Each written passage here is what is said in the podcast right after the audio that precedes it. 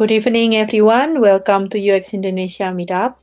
I'm Yunisari, CEO and co-founder of UX Indonesia. I'll be your facilitator today for the meetup. Today, we are privileged to have uh, Professor Gilbert Cockton in our midst. Professor Cockton is the author of the Worth-Focused Design book that has just been published um, a few months back, and also the research professor at Sunderland University, United Kingdom. He has more than 30 years of experience working in the field of human-centered design with the industry and academic.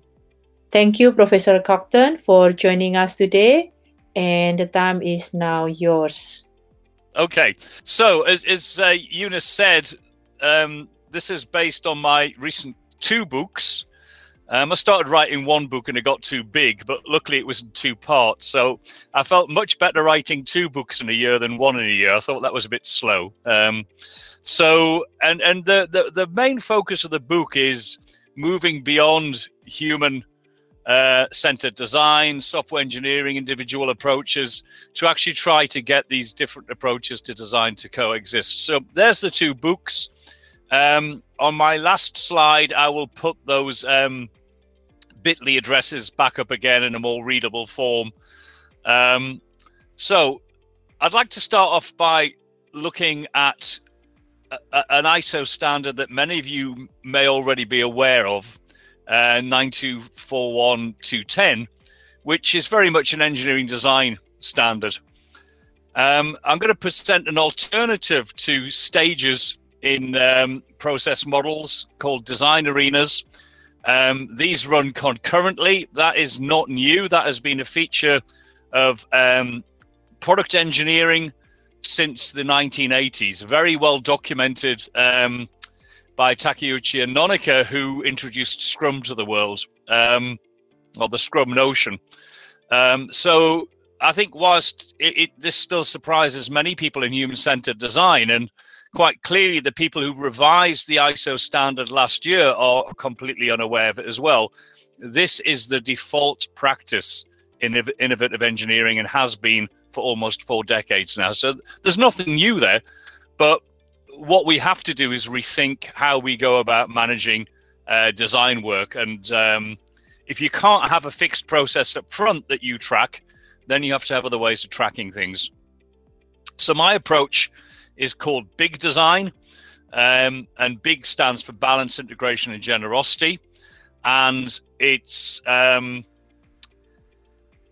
I, I, take a work a worth focus to um, product strategy um, that allows us to be generous in what we design.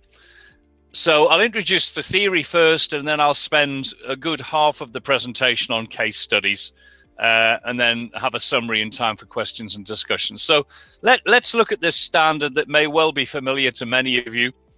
Um, they say in the standard itself, this is a standard for managers, not designers. Um, I think many people in design think that is a, a dangerous and false separation. If you look at long standing creative disciplines like advertising, managers manage accounts, they don't manage designers. You have directors directing designers, and it's a coaching and mentoring model. It is not a Gantt chart and box ticking model. Um, so this is very much placed within um, classic engineering design models. This. Um, so it's old, it's conservative, it's prescriptive, and like anything prescriptive, whether it's a design process or a grammar for a language, it's imaginary. That people are saying this is how it should be, irrespective of how people actually work. Um, and it assumes two things it assumes stages, not arenas. So rather than having different areas of work in design um, that are taken forward at different speeds at the same time, they have stages that you go through one at a time.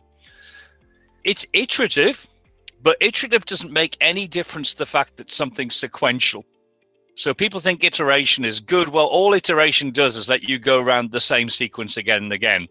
The red arrow there is in the original version of this standard, um, which uh, uh had a, a, different number originally. It was an ergonomic standard.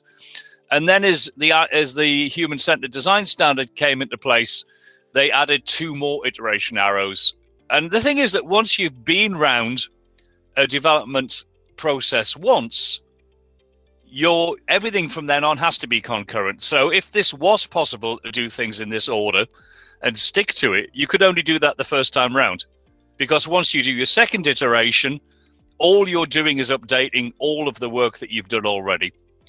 So it assumes stages, it assumes sequence, and it also assumes, I think, one of the biggest risks in these engineering design models are the arrows between the boxes where you assume that work products, which are now named in the ISO standard, that work products get sent out of one box into the next one. And the work that's done in a box takes one set of work products and transforms them into another one. So within engineering, people like words like transform, generate, derive.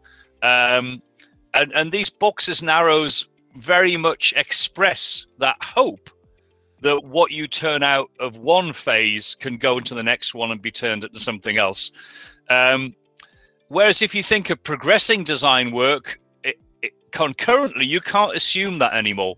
You have to look much more deeply and much more carefully at the way that we connect things. And we know from decades of HCI research that there are problems with these arrows. There are problems with implications for design. So when you do your contextual research, you know, it's not clear what the implications are for a design. Uh, in fact, the difficulty is that a lot of the time, if you follow a human centered design model, you haven't done any design work when you're doing the contextual research. So you've got you don't know what design it should have implications for. Whereas if you're working in parallel, you can see as the contextual research and the design develop, you can be constantly trying to connect them. Another arrow that is well known to fail regularly in human centered design is the arrow from evaluation um, into the other areas. This is called downstream utility.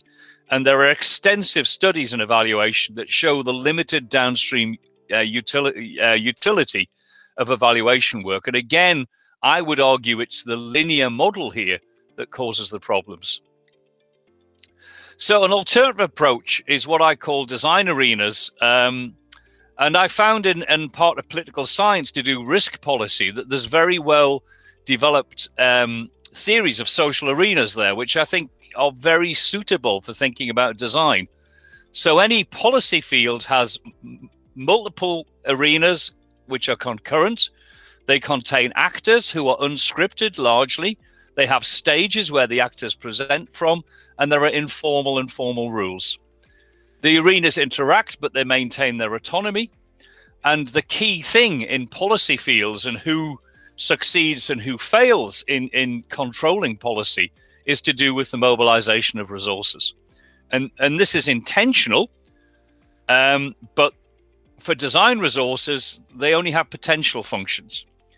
And you have to activate a function to realize it. And this is often adventitiously, which is an unusual word in English, but I use it to capture the fact that you're not completely in control as to how functions get realized. And that one of the skills in design work is seeing what's happening and making the most of it rather than thinking up front that uh, things are going to happen automatically.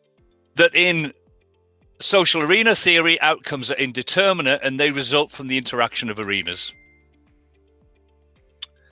So that that's quite old work from uh, from 1992.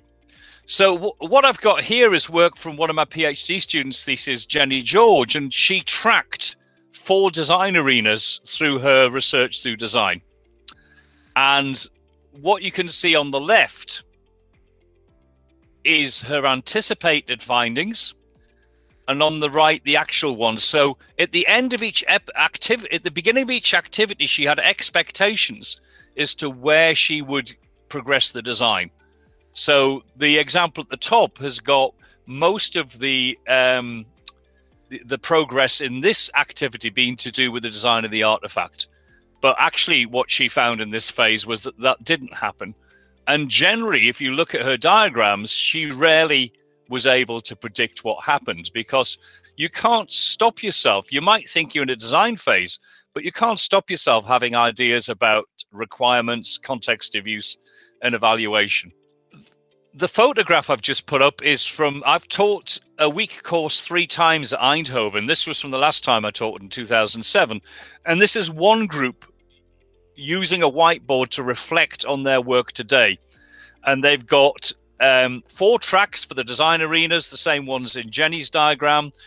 All their circles are the same size. Jenny's are different sizes because she wanted to look at, at, at how different arenas were progressing. They just wanted to track what they'd done when. But what's very striking from both of these images is how they are naturally working in parallel.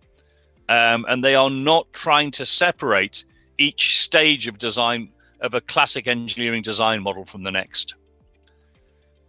One of the other things that Jenny did was just at each epi- for each activity in each episode look at the connections between design arenas and also look at the um, what was the primary generator, what was the dominant arena. So this is an episode where she was developing a questionnaire, um, a quite unusual question. I'll come back later, and she's piloting the questionnaire, and that's why there's a feedback loop um, from evaluation back to itself.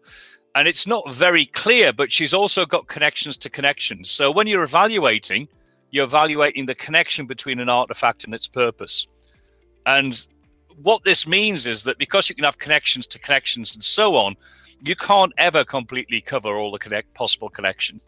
You have to exercise judgment.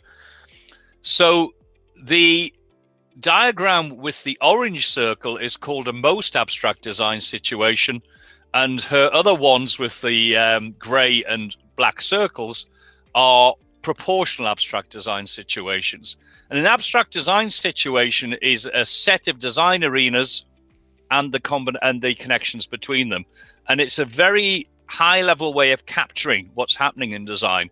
And you can model engineering design as a progression of design arenas where one by one a design arena gets added uh, at each stage. So a study of beneficiaries first, study of purpose next, study uh, then doing the design and evaluating it. And in classic engineering design, you add one arena at a time and you add the connections necessary. But the only connections you've got are the, the ones between sequential boxes, uh, which means you miss out on a lot. This is a quote from 2016 um, from a computer scientist on the um, professional doctorate course at Eindhoven. Uh, so she had a formal computing background, and this is a lovely quote from her project report. I was quite skeptical. You just drew four circles. You call it a framework, I asked. No way. A framework is something that takes a lot of labor to make and a lot of effort to study. However, actually, after I actually experienced some real work, I can change my mind.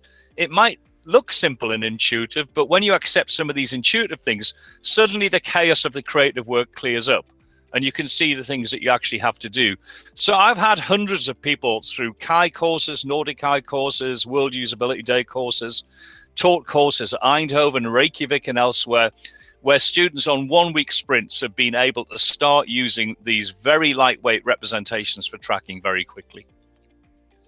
This is a, a canvas produced by Nordcap in Helsinki and this was their way of in the early stages of a project in, from inception uh, onwards for a few weeks on tracking what was happening in each design arena. And then over the top they put a single kanban to track what was to do what was in progress and what was done.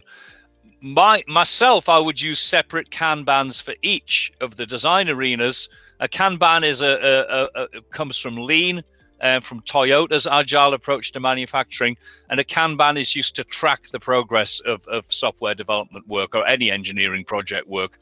Um, and I would argue you need five Kanbans, one for each arena uh, and one for the connections between them. So I think just taking pause at this point, that design work is concurrent, not sequential. And every account you see that uses boxes and arrows says, oh, but really these things overlap. So you see that in the design schools, the D schools account of, of, of design thinking. You saw that in Bruce Archer's early work in the 1960s on design methods.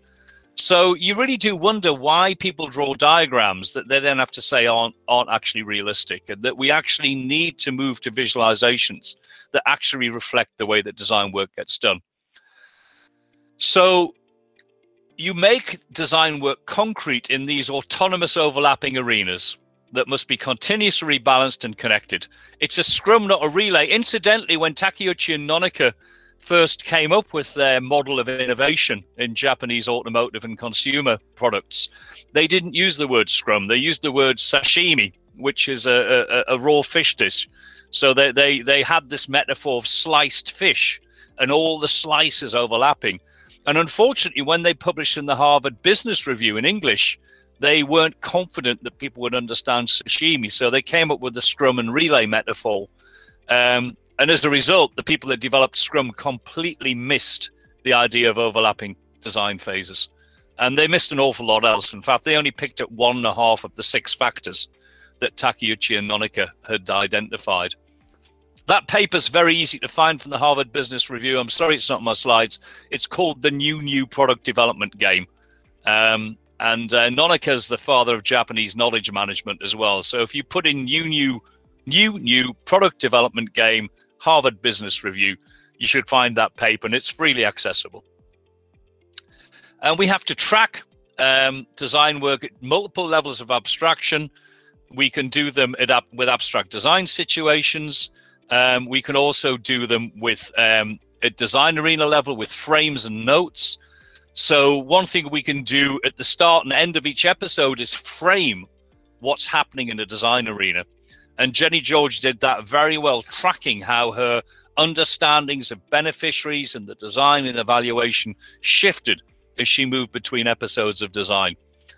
So you capture the high level dynamics with these frames.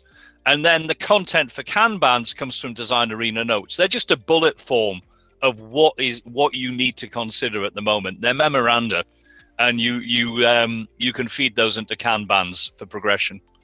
So I keep mentioning these four arenas. One is the creative technical arena where you need both engineering and creative design skills.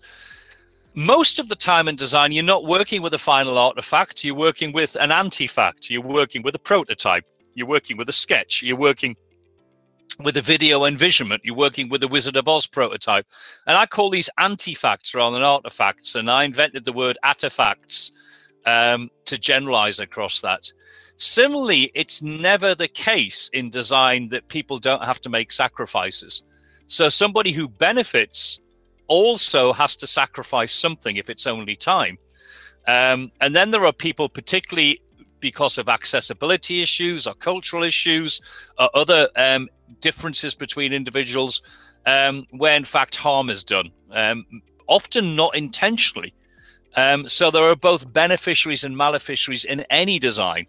Uh, so again, I invented the word beneficiaries to cover that. And an important part of designing is is being realistic about who the winners and the losers are in your design, and being sure that you've got that balance right.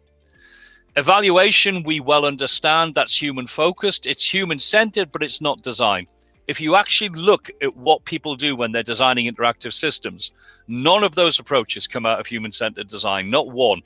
Wireframes, workflows, they've all got their background in engineering and design disciplines.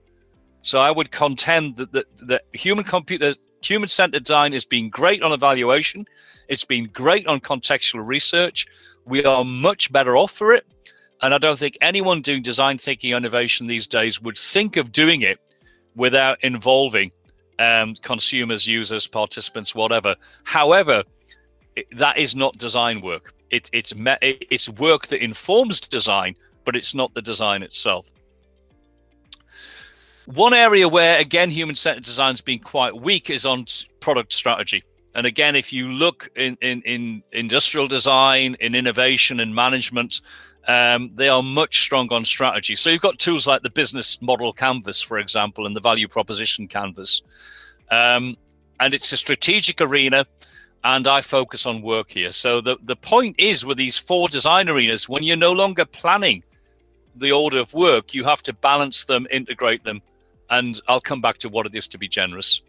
So I've got three points to the framework I'm presenting. The first is that you have to work concurrently. Now, in reality, people do work concurrently, which is why before Agile, most, you know, a lot of software engineers wrote the documentation at the end. They didn't write it at the beginning because they know they knew things were going to change so much. They'd write them at the end. And you know, even very distinguished software eh, engineers like David Parnas wrote a paper on how to fake rational design, saying that as long as everything at the end looks like it was a rational process, that it's fine. So there's these four design arenas we work on concurrently, and they co-evolve. And again, this is something we've known since the Wicked Problems paper, at least in 1972. Um, Takeuchi and Nonaka in their studies of Japanese innovation replicated this with overlapping phases.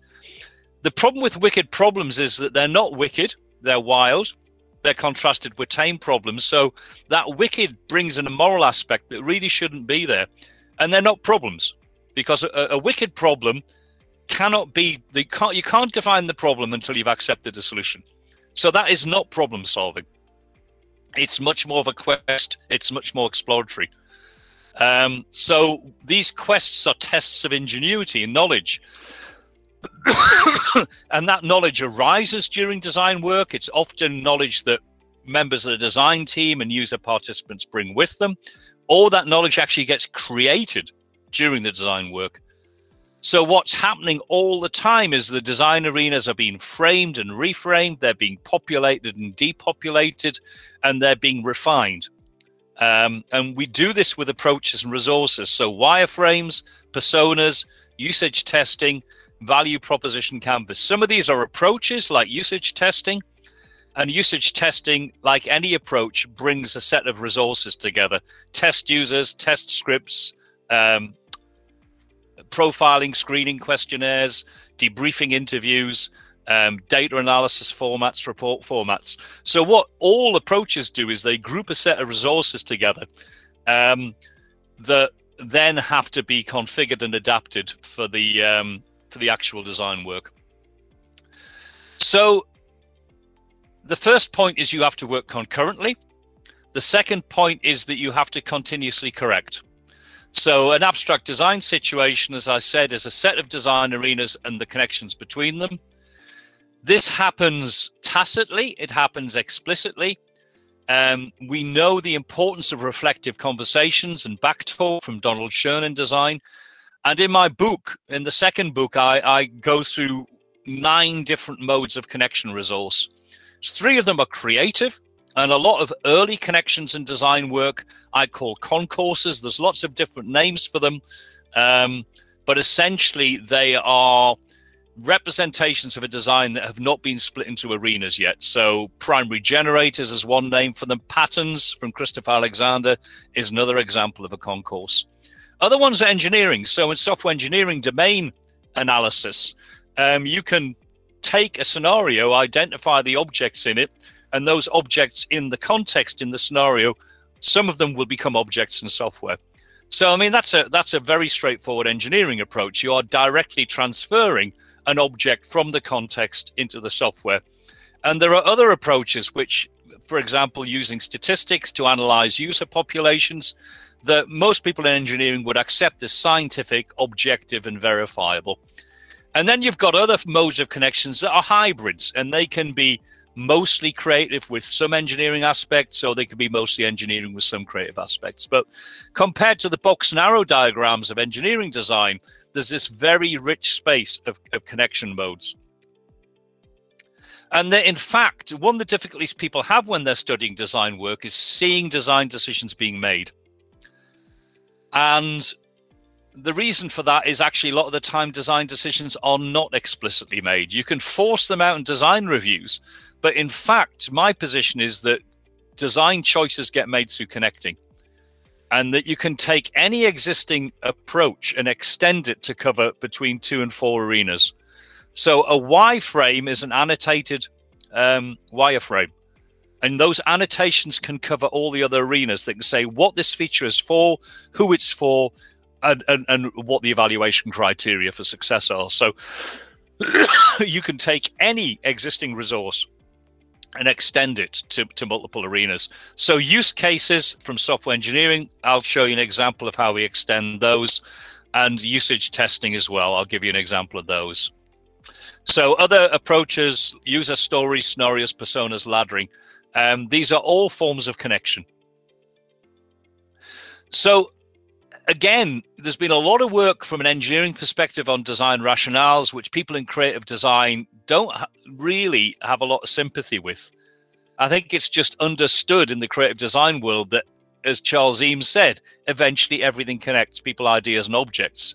And the quality of connections is the key to quality per se. So, quality doesn't reside in the artifact, quality doesn't reside in what you've made. Quality resides in the connections between that artifact and the world. So it's the extent to which the artifact can meet its purpose. It's the extent to which the evaluation can demonstrate that it's met its purpose. It's the extent to which the evaluated purpose is actually what people would value. So th- I talk about it's not in these slides, but I talk about an axiofact rather than an artifact. And an axiofact is worth that's been made rather than the thing that's been made. So here's an example. I don't know how many of you are aware of Lean UX, the Lean UX. There's a second edition of this book now. And just to show the complexity of connections that designers intuitively work with, these are all the connections going on in a, an MVP experiment when planning and looking at the results. So the approach in Lean UX is to accept that you have hypotheses about the artifact and the beneficiaries, that you can't resolve those um, without making something and testing it. So a minimal viable pro- prototype in lean approach in lean startup is a, is a, an art a prototype with a feature set that is large enough to test your key assumptions about beneficiaries and purpose. And you design an experiment, which is an evaluation. So that experiment has to be designed on your knowledge of the assumptions that you've made in the artifact about pe- beneficiaries and purpose. And the, the point of that experiment is to test those assumptions, to test those hypotheses. But at the same time, in any user study, you will pick up new information and insights that feed back in there, which is why there's all those, you know, you've got connections to connections, um, and you've got think you've got the planning of the experiment, and you've got the results coming back. Um, and I've that's just one of many abstract design situation diagrams in the book that just show how simple-minded an engineering design model is compared to what we actually do in design work and the connections that we're making. And you can see why so much design work has to be intuitive because exposing all of these connections explicitly all the time um, would just stop design work in its tracks. So let's look at some resources for connecting. This is a worth map. And at the top, you've got positive um, outcomes. So this is a, uh, this is a, a, map for van hire based on consultancy work we did many years ago um, at Sunderland for for um, somebody developing a, a, van hire website. Um, so there, there are positive outcomes. We want a worthwhile transaction that you're ready for something else. You're not worn out um, that you've transferred something successfully, that you've improved your home, perhaps. Um, and at the bottom, there are things we want to avoid. We don't want people being unable to find the depot. We don't want people arriving late at the depot, bringing the van back or picking it up. We don't want people hiring a van that's not big enough for the load. Um, we don't want people turning up and being unable to take the van because they haven't got the right documentation for all the drivers and um, we don't want people to end up spending more money than they thought they did. So there are lots of negatives we want to avoid, and there are lots of positives we want to achieve. So you've got three layers there of materials, features, and qualities, which is one way of splitting up the artifact arena. And then what happens in interaction is that in interaction during an interaction, users will connect the artifact to purpose. So we've got a long-standing tradition of, of, of uh, task specifications, um, user stories, scenarios. We've got a whole load of narrative representations in, in human-centered design that essentially connect the artifact to its purpose. And the thing about interaction design, unlike graphic design, is you can't see an interaction design. You can only watch it. You have to watch people interact to understand whether the design is working or not.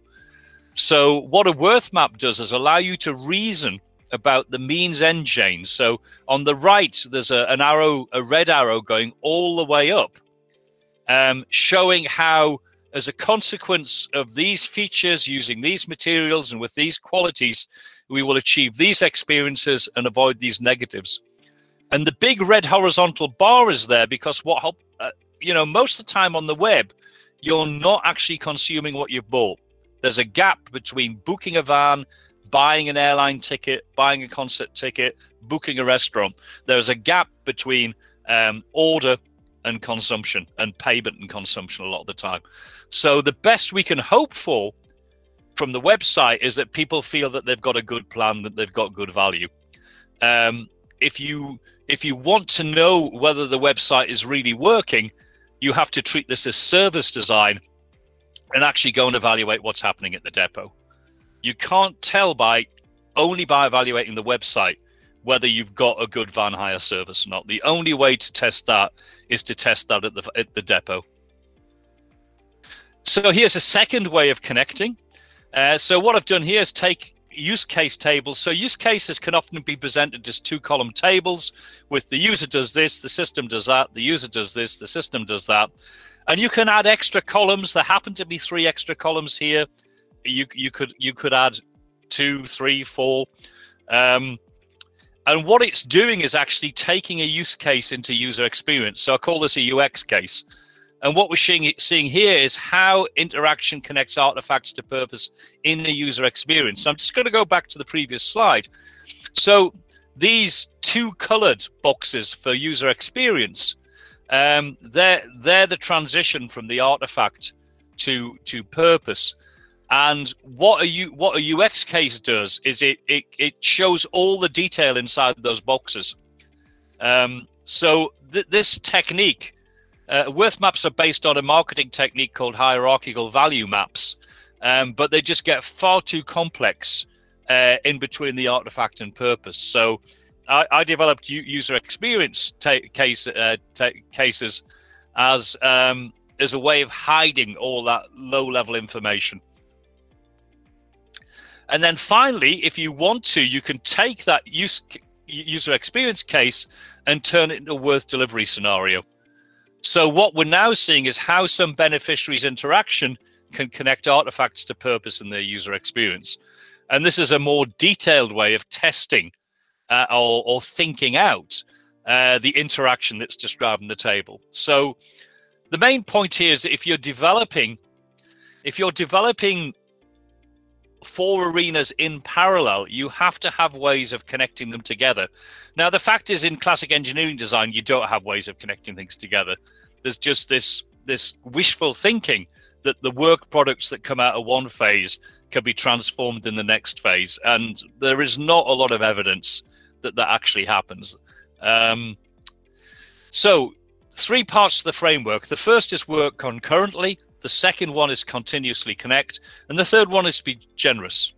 So I think one of the, the weaknesses of human centered design is it tries to ground everything that we're going to do in knowledge of users. And that means it's inherently conservative. And what you find if you look at innovation work, if you look at the best creative design work, they are not sticking to what people say they want or need. They're not sticking to what user research suggests that people want or need. They're going beyond that. And, you know, right from Henry Ford onwards and Steve Jobs, uh, Dennis Lasdun, the architect, Ken Grange, I'll give examples of those. Um, you know, we just have to accept that the best design work was never achieved solely by human centered design. Human centered design makes a big difference, but it is not enough to innovate. Um, you need vision as well as data, and you don't just connect between the beneficiaries and purpose. Um, there are many other forms of connection that will imp- will give you much better um, product opportunities and a much better value proposition solely by trying to ground it in user data.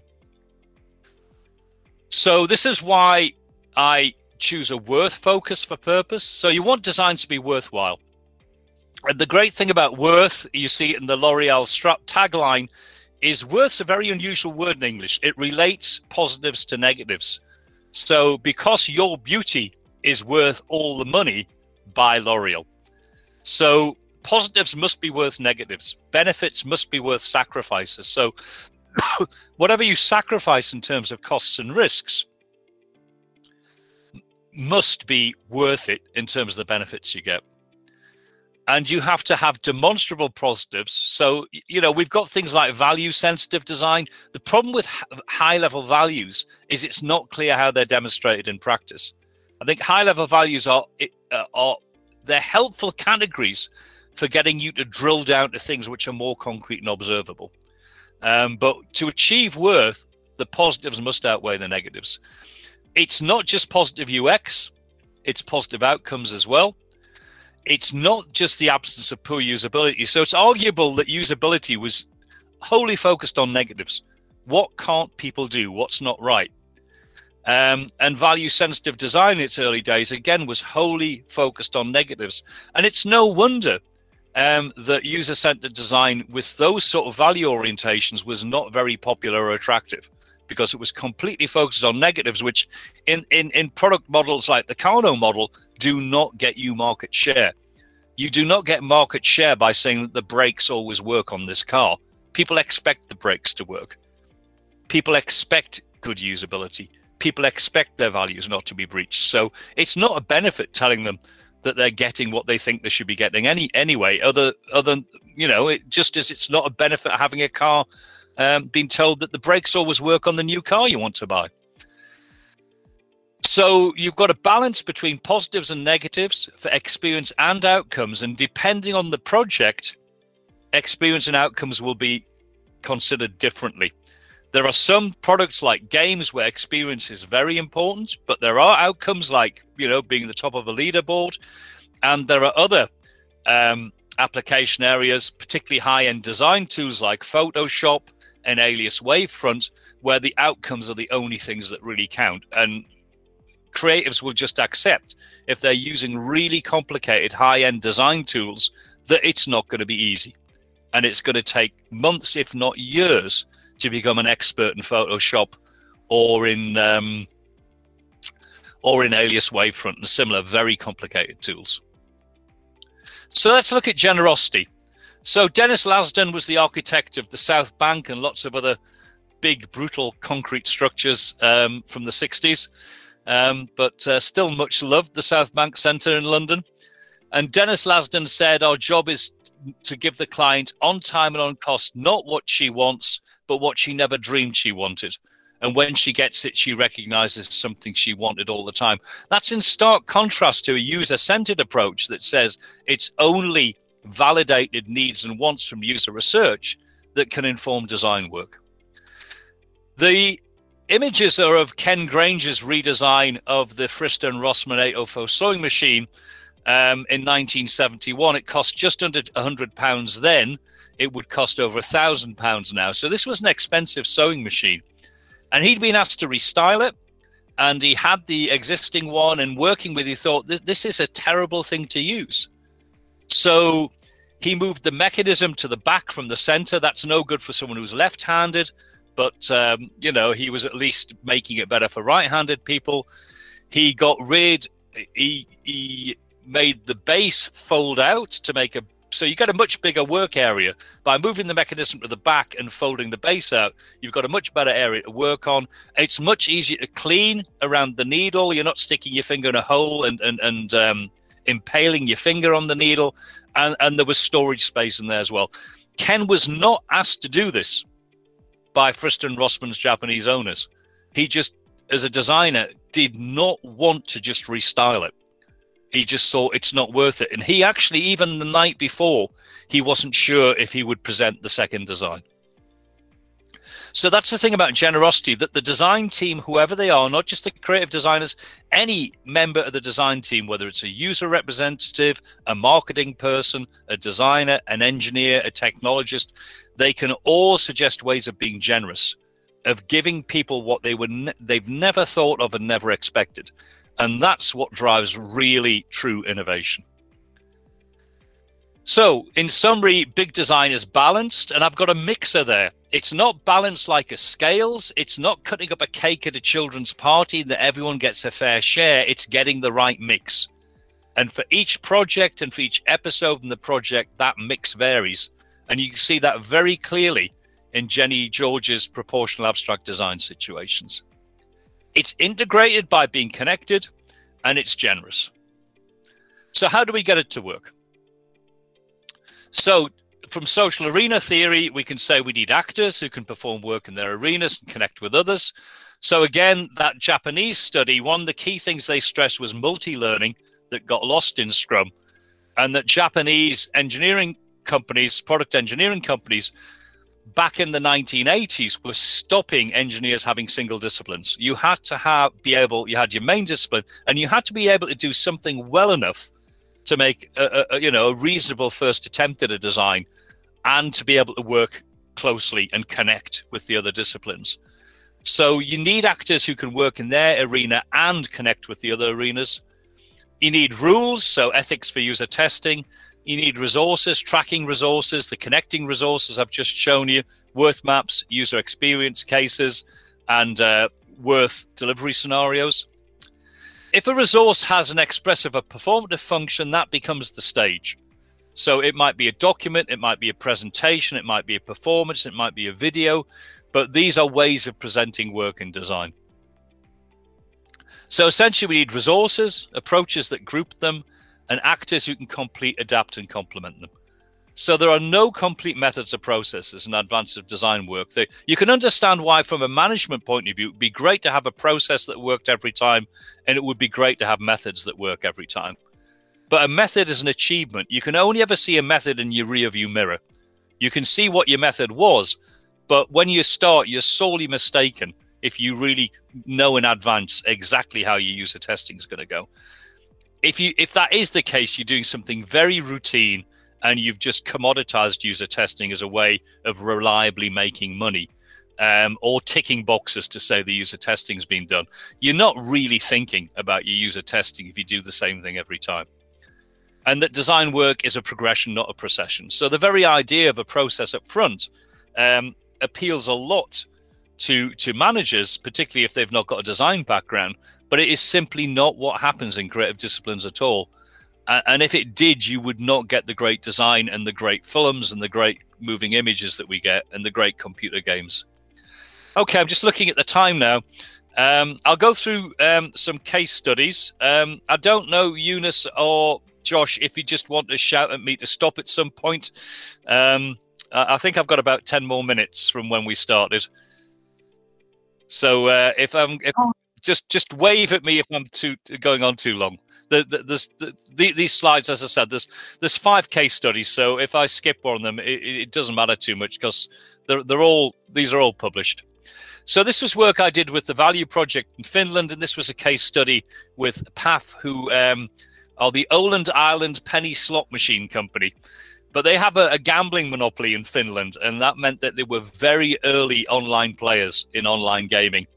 Um, this is a worth map again that connects um, artifacts to purpose, and they working with a gambling company. You know, regardless of what I just said about um, user data and the rest, this is a company that likes data and it's a company that likes numbers. So they they used sentence completion to get a sense of people's experiences and feelings when they were ga- gaming online, and used those to form the top and bottom of this worth map. The rest of the Worth map was formed creatively and collaboratively in, in, in workshops. And because they were starting off from user values and experiences, they ended up with blank boxes. And that's basically saying we don't know what we've got in the product at the moment that will support these experiences and outcomes. And what was interesting was this company had been using Agile for several years and a lot of the things that ended up in those blue boxes were already on the backlog. It's just that when they were doing their sprint plan, they they didn't they didn't have a basis for prioritizing what should come off next in terms of experience and outcomes. So they actually put features in place um, that had been under consideration for some time.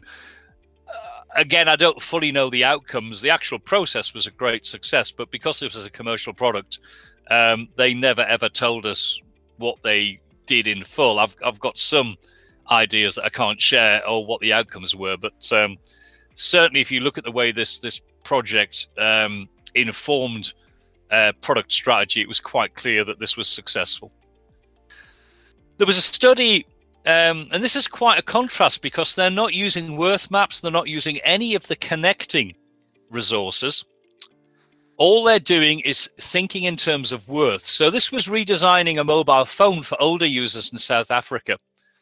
And what reading my NordiCHI paper from 2006 on worth did for Renaud and van Biljon was to realize that too much accessibility work was negative. It was looking at things that were inaccessible and often removing them rather than looking at things that were valuable and preserving them. So, what they did was they aimed to keep the useful features while improving usability and accessibility.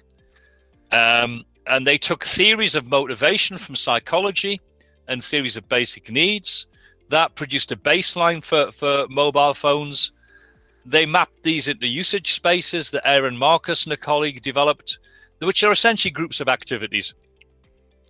Um, like you know things like entertainment uh, features on a phone, and and the, the, those activity groups, those usage spaces, were a concourse. They actually provided a bridge between um, purpose and artifact. Uh, a very informal one, a very creative space. Um, Aaron Marcus is a, a designer.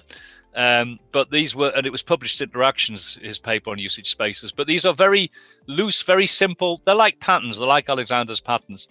Um, and then they did participative design with South African users and produced a mobile phone prototype with a balance of useful and usable. So the point here is that if you think in terms of worth, you have to look at both the positives and the negatives. If you take a value proposition approach from business, you will ignore the negatives and and we know that most products get killed by the negatives not saved by the product the positives equally if you take a classic usability approach you, you you're only focused on the negatives and you could produce something that is perfectly usable but absolutely useless. So what worth did in this study and everyone else that's made use of worth as a strategic concept is it keeps you focused on the positives and the negatives in experience and in outcomes and the balance between them. It stops you getting overly focused on one thing. Third case study uh, this is my favorite because this is a master's student who took my approaches and used all of them successfully uh, he never contacted me i didn't know he was doing it he, he ha- was an intern with the Finnish Golf Club, and uh, he, he and the development team redeveloped their system, and it lasted from 2013 to 2018. I'm in touch uh, with a lot of these case studies because I'm doing an impact case study for the British Research Assessment. Um, so he he built two HQ staff. He used bipolar laddering interviews rather than sentence completion. But again, he found a method um, from psychology that worked for Worth. It, it actually did positive and negative ladders. And again, collaboratively built the Worth maps with the development team, um, just as happened on the Finnish project, and the business team were involved as well. He only made one user experience case because user experience cases are very detailed and very fiddly. They're a very detailed form of user story mapping. Um, he only did it when he had a problem in user testing, and he used it to debug an interaction, saying, you know, I thought I'd designed this interaction well, and I'm seeing all these problems. Where's it gone wrong? And he used a user experience case to to successfully diagnose what was going wrong there. First two iterations were to do with usability and data quality. The final one was positive. So again, uh, that's um, Vu's thesis at um, at Aalto University. And again, I think it, it, for people that say this is all very theoretical and very complicated, um, I, I, think if a master's student can run with it, I mean, clearly a very, very bright and talented master's student, um, then then it really has got some legs. The Arrows framework was developed um, in Grenoble. Um, there's papers and interact. Um, so they came up with rather than calling them um, their way of dealing with positives and negatives was talking about appreciations, requirements, and rationale. So requirements were negatives that have to be avoided, appreciations were benefits that people wanted, and the worth map provided the rationale for it. And um, Fatoumata Camara is a great advocate of worth maps, and she's developed a lot of infrastructure uh, to support people in using them. So they were used for three systems for Cocoon, which was a social notification app on uh, Fatoumata's thesis. Calibri, which is a commercial product. So Fatoumata was involved in the product inception for that and the early product strategy used worth maps. And I've got documented evidence that they really did frame um, the product strategy in ways that are still used for the messaging on the website today. So the way that they present that that product is very much congruent with the structure of the worth map. The same thing happened with the Finnish gambling um, project. Um, the first changes made to the website were made to content by the customer intelligence officer because she could see that what people wanted was actually in the offering, but the website was not correctly communicating it. So she changed the marketing and communications aspects of the website very quickly ahead of changes in the software. Um, so I think again, you can see how these approaches actually allow business strategists, engineers, creatives, and human factors people to work together. Um, and again, they got a good balance of positive and negative. And then the final uh, system was a future ID. It was a European project looking at privacy and security management. Okay, last case study Jennifer George, her thesis is online she developed a lot of new resources. I'm just looking at time. I won't go into them in details, but the high level messages are that she she came up with tables that were much quicker than drawing worth maps, and that was quite valuable. She replaced a, an MVP experiment with a, a questionnaire that unusually wasn't just a user questionnaire. It actually tested assumptions about the technology and assumptions about strategy, um, and which basically meant and their experiences of existing technologies. So, My Care Circle was a social media and information system to support care circles of um, children with major motor impairments, major communication difficulties. So, very early on, she checked her assumptions not with an MVP experiment, but a very sophisticated questionnaire, um, which she then communicated to the developer via personas. And she also developed an element measurement strategy to evaluate achievement of worth. The MSc student, that Vu, that was one of the things he struggled with. And most of the tracking representations I, have shown you are down to Jenny. So she did she did a fantastic job in her PhD. Uh, very quickly, I won't go into detail here at all. Two of the case studies that are written up quite extensively. The Family Archive at Microsoft Research Cambridge, which is where I pretty much fine tuned worth maps and developed user experience cases. And uh, Rui Jose overlapped with me for a month at Microsoft. Um, and he was he'd sat in on the early worth mapping workshops and he was really taken with worth mapping so they applied it to a, a staff room um, information display in a school so i'm on my last slide now uh, thank you very much for your attention so to sum up um, it is about sharing the design space um, it's not about saying who's in charge because I think we've got to be honest in any real product development situation, the human centered pe- design people do not hold the trump cards. It's the engineers and the creatives who hold the trump cards and the business people who ultimately um, make decisions. And, you know, I've got so many colleagues get upset by poor decisions about design management from business colleagues but I think a lot of the time that's because there aren't ways of properly engaging the business people in the process in a way that they actually understand what's happening. And I would argue that these approaches, by actually accepting that you do strategy, design, user research, and evaluation at the same time, not the same mix each time, is a way of keeping everyone on the same page. And by using connection representations like worth maps that every stakeholder has boxes that matter to them on a worth map is actually like a storyboard and animation. It's a shared representation that everyone has got a stake in.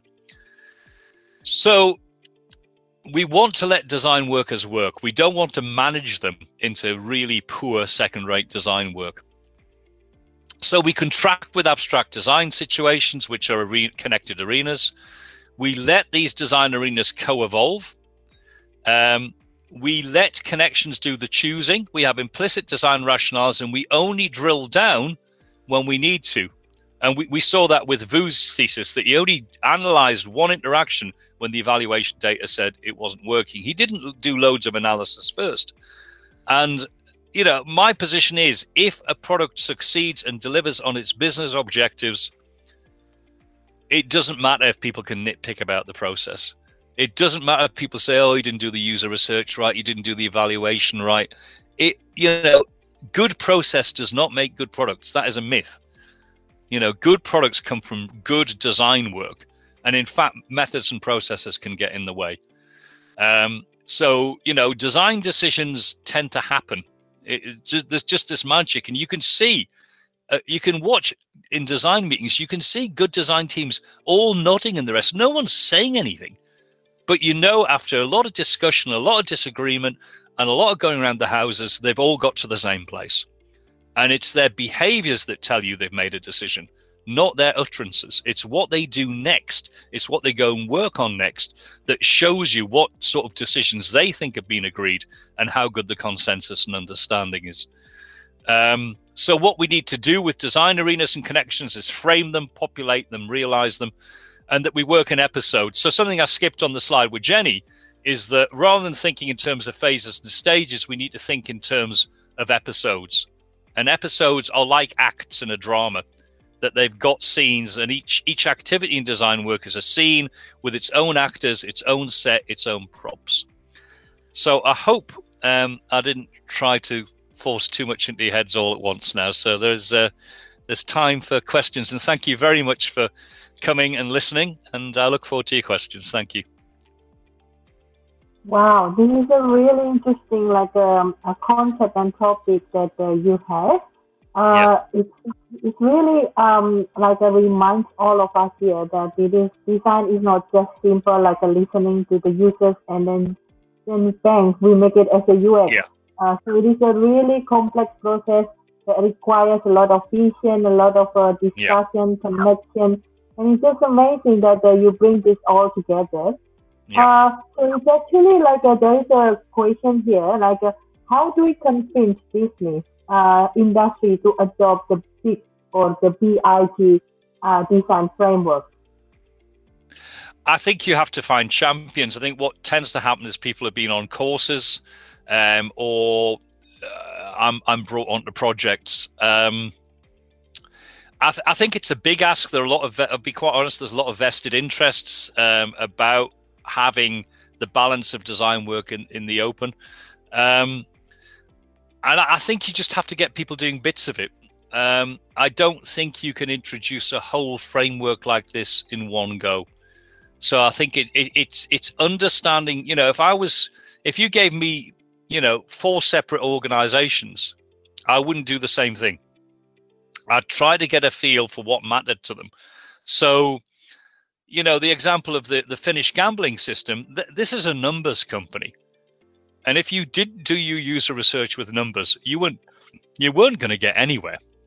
So the thing there was showing them that there was ways of doing market research that actually would give you a much more concrete set of value propositions that would give you your design strategy. Um, and they got it. I mean, that company, the, the senior design engineer said they would never use worth maps again because he didn't need to. They understood what was going on. And like a lot of good designers, they could do them in their heads. They understood how to talk design worth maps. They didn't need to draw them anymore.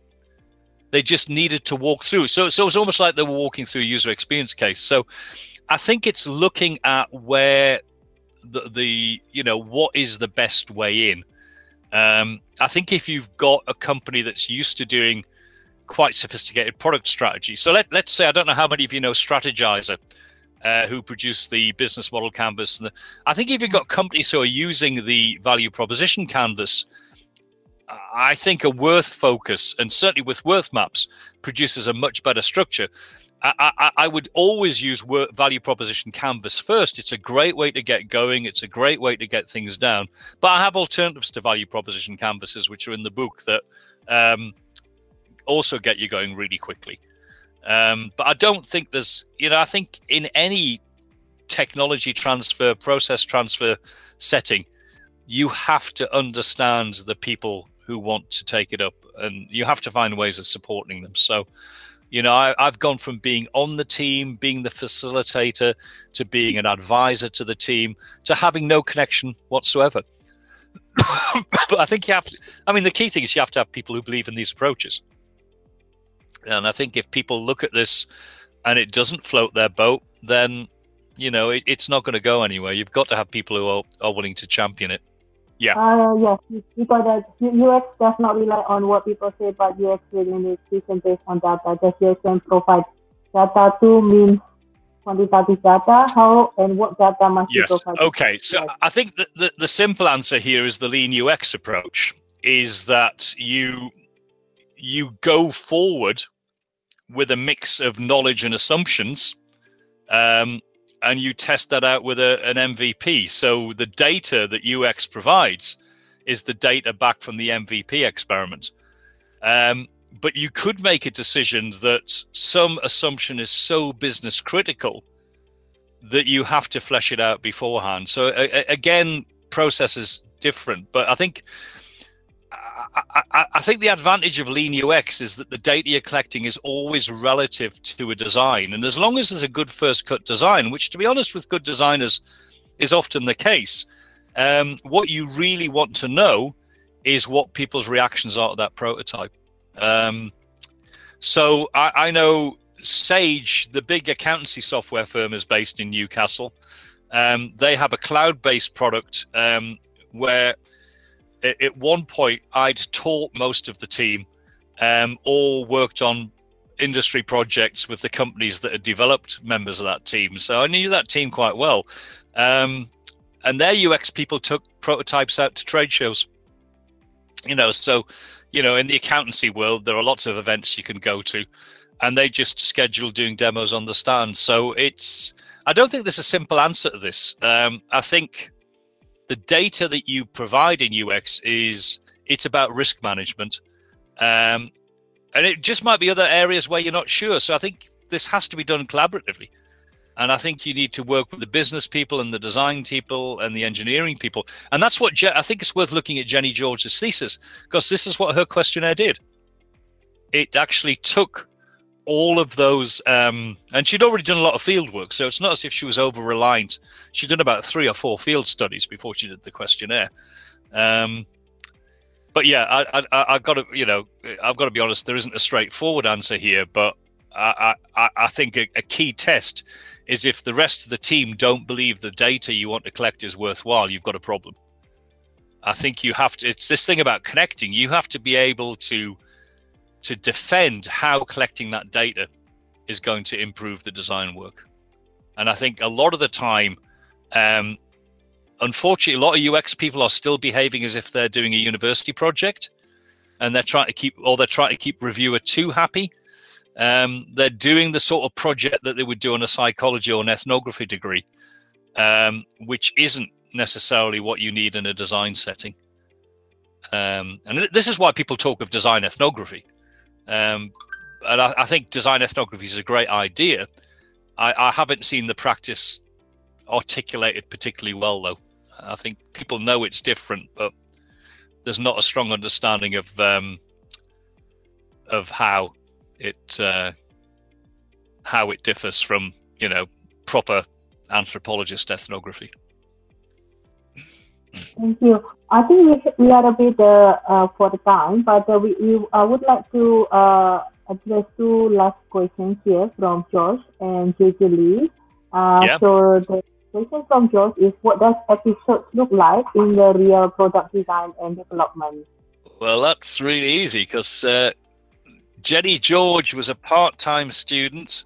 Um, it was a practice-based project. It was research through design and it was a real product with a real developer. Um, so let's just go back. That that so that's so here are the episodes down here. I skipped over this, Josh. So what you've got um, is you've got activities that are grouped into episodes. So the key thing about an episode, and you'll see this if you're looking at design work, is that eventually things people just stop pushing the design forward for various reasons. So Schön talks about things coming to a stop, and that's when reflection on hap- action happens. So an episode is a set of activities that significantly change the frame in one or more design arenas. So you don't know at the start when the episode is going to end. And of course, this is very difficult for planning.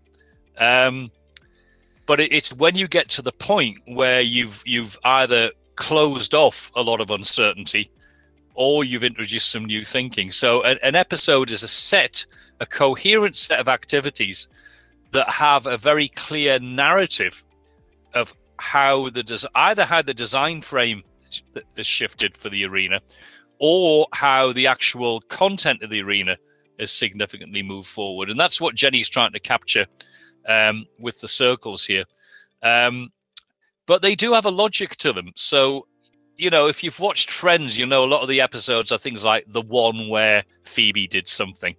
And i think you can give episodes names like that.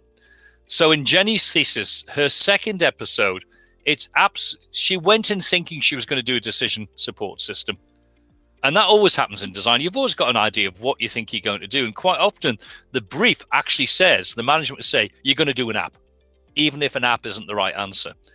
Uh, and she thought she was going to do a decision support system, and her initial field work made it absolutely clear that was not going to work.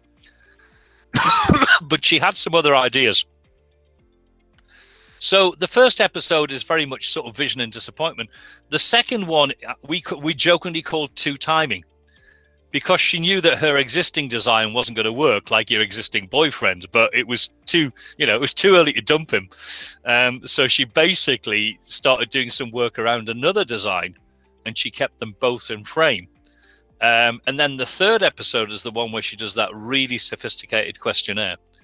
Um, so I think when you see these things, there's a clear logic, and um, the advantage of a you know what what classic box and arrow diagrams do is they put a single type of activity in a box and everyone goes okay user research we know what that is oh requirements we know what that is um, but in reality everything else is happening at the same time um, so I know that may not be. I don't know how helpful an answer that is to you, Josh. But I think I think if you look back at design work, you can see the coherence.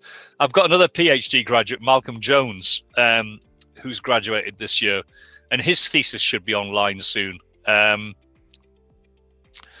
um, it, the COVID stuff's delayed it going online. He he, he got through his uh, his thesis quite uh, a few months ago, uh, but Malcolm's done very, very detailed analysis of design work, and you can see the rhythms.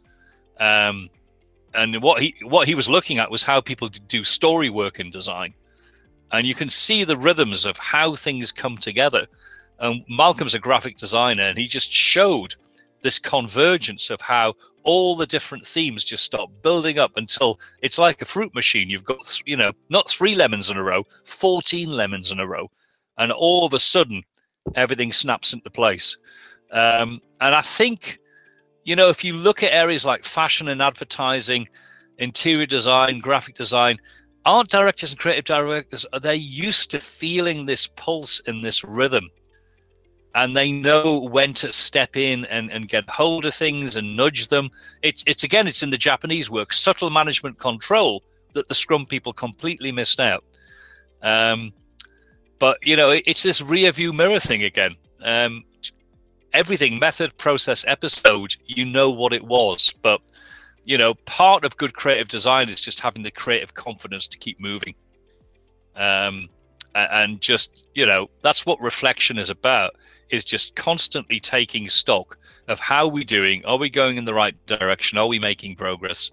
Um, and, and not trying to measure that up against a Gantt chart that is a complete fiction. Thank you, Gilbert. Um, now we go to the last question from Gigi. Um, yeah. You generate a question yourself, like uh, have you observed any intelligibility challenges to explain big design and concept or practice of co-evolution to those who are more comfortable with method-led, formula-led design? No, thanks for that question, JJ. I'm a very lucky person. The answer is no, but I could, I know where I could go to get that sort of pushback. Um, and I think people who are used to project management techniques like Prince, which work for tame problems, you know, um, I, I, think there's a massive problem. So if you actually, so if you do look at the books, um, I'll just come back forward because I've I've put the the Bitly address in a format that you can quickly take a note of. Um, so it's bit.ly and then slash, and there's no spaces in it, but I've just broken things up to make it easy to take down. The third chapter of book one is a design research, design practice fiction, a design research fiction. And it's a, it's a panel of experts who've been charged with improving engineering design education. And I've used fiction here to expose the sort of comments that you would get from these people who are comfortable with method led, formula. And, and these comments are from reviewers' comments over the years with me, um, with people in management roles. So you know, uh, you know, big blue chip companies who should know better. You've got innovation managers who's saying before project begins that they need to be sure it's going to work. Well, you're not. You know, you cannot plan creative work. So. Um, so that chapter is an attempt to expose the ideologies involved behind rational bureaucratic planning and just expose how ridiculous it is. So um, but there isn't anything in that chapter that's not based on actual experience of people pushing back. Um, I think what's very interesting is that in the Wicked Problem paper and in the the new new product design paper, um, that they both point the finger at NASA for rational project management and program management. Um, I mean, there's a massive irony here that the people who thought up the methods to show that a project was going to deliver on time, to specification, to budget, was an organization with only one time deadline to beat the Russians, no specification, and a pretty much unlimited budget. And that NASA's program and project management methods were really political devices to reassure the politicians that the billions and billions of dollars they were putting into the space race were being well managed. But you know, uh, I think some people might not like to hear this, but I think an awful lot of project and process management techniques are babysitting. They're actually about keeping the sponsor happy, which is why in areas like advertising, you have an account manager whose job it is to hide what's happening from the client and keep them happening happy you know and and you know their job is to keep the client on board so you know i'm thinking on my feet here jj but it might well be um that it is about taking the sort of approaches um, that people in advertising take. Um, and you know, there's there's all sorts of stories in advertising of big agencies pulling the final presentation for a campaign concept from the taxi downstairs, because you know, ap- apart from the Super Bowl, which produces awful adverts because it's a hard deadline, people don't remember that a campaign was late, but God, they remember if it was bad and you know good good ad agencies and good architects as well will and, and John Jony Ive did it at Apple as well with the expos. They will pull something at the last moment because they know it's not good enough. Um, and it, it's about so I think you know I, I'm rambling on a bit here, but I think we've got a lot of experience in the creative disciplines of how to manage people that ha- who want they want people to be really creative, really original, and really innovative and predictable you know, and you, you can't have all of that. So I don't know if that was an answer or, or just a rambling, JJ. but, but yeah, other than it's tough. uh, yeah, so thank you so much, Gilbert, for sharing with yeah. us. Well, thank you so much, everyone, uh, for coming. And um, thank you, Gilbert, for uh, being with us uh, this evening. And thank you for everyone from many places coming today. Okay, thank you very much, everybody. Good night. Okay, bye bye, everyone. Lovely seeing you all. Yep. Okay, I'm, I'm off now, you, guys. Bye. Thank you, Gilbert. bye bye. Thank you, Bye. Gilbert, uh, Miss Eunice.